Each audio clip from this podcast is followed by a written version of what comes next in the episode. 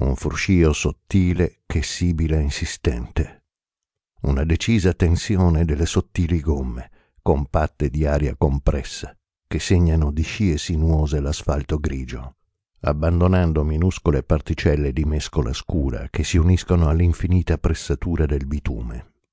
Atomi evanescenti di carbonio senza peso, che aiutano l'impegno costante dei quadricipiti femorali e dei muscoli sartori. Toraci incurvati dalla sfida infinita contro l'attrito dell'aria e dalla guerra ingaggiata contro i minuti e i secondi bicipiti rigidamente flessuosi chiudono, senza possibilità di fuga, ellissi delimitate da manubri lucidi e curvi e da strie imbottite di caschetti dai colori psichedelici. Corpi rigidamente infissi nel perseguimento di un unico movimento. Essenzialità anatomiche, senza grammi di adipe superfluo, fasciate da tutte aderenti fucsia e verde smeraldo la sagoma pluricellulare si snoda a lungo sulla strada, scindendosi per poi ricompattarsi, sgranandosi per poi diventare improvvisamente turgida. Un braccio avvolto dal nero striato di rosa di una calzamaglia termica, appositamente studiata per ridurre al nulla l'attrito dell'aria e forse del tempo, disegna con indiscussa autorità un gesto imperioso, come un cavaliere templare che guidi una carica appena uscita dalle mura imprendibili della fortezza siriana del Krak.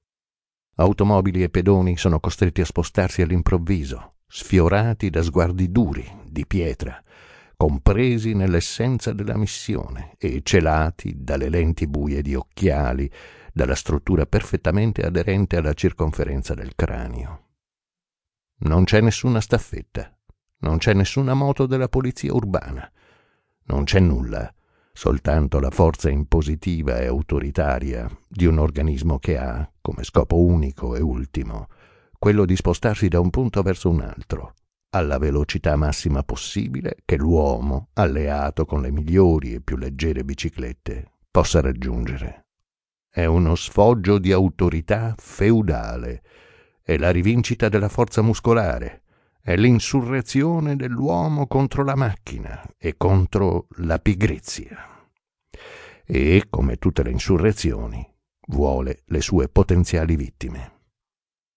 Lo sciame migra attraverso le vie, abbandona con velocità le strade provinciali delimitate dai fossi e dai campi, occupa tutte e due le corsie, impedisce i sorpassi, rallenta auto e camion, nella speranza, racchiusa nella sua intelligenza multicellulare e collettiva, di poter incontrare qualcuno che trasporti un malato grave verso un qualsiasi ospedale e di poterlo così rallentare, incurante delle sue proteste, fino alla probabile morte. Pronto a riprendere la corsa infinita, sicuro dell'oblio indifferente notificato dall'espressione stolida delle molte facce di pietra della sua struttura. Lo sciame dimentica in fretta i campi e i boschi che hanno segnato la sua migrazione iniziale ed entra a velocità silenziosa nei paesi della pianura, attraversando strade, violando il rosso dei semafori, accarezzando pericolosamente con la sua scheletrica dinamicità di carbonio i corpi dei vecchi che si stringono verso i muri e i passeggini spinti dalle poche madri che, immobilizzate dal panico, tentano di difendere i loro trabiccoli, chiudendocisi sopra a riccio.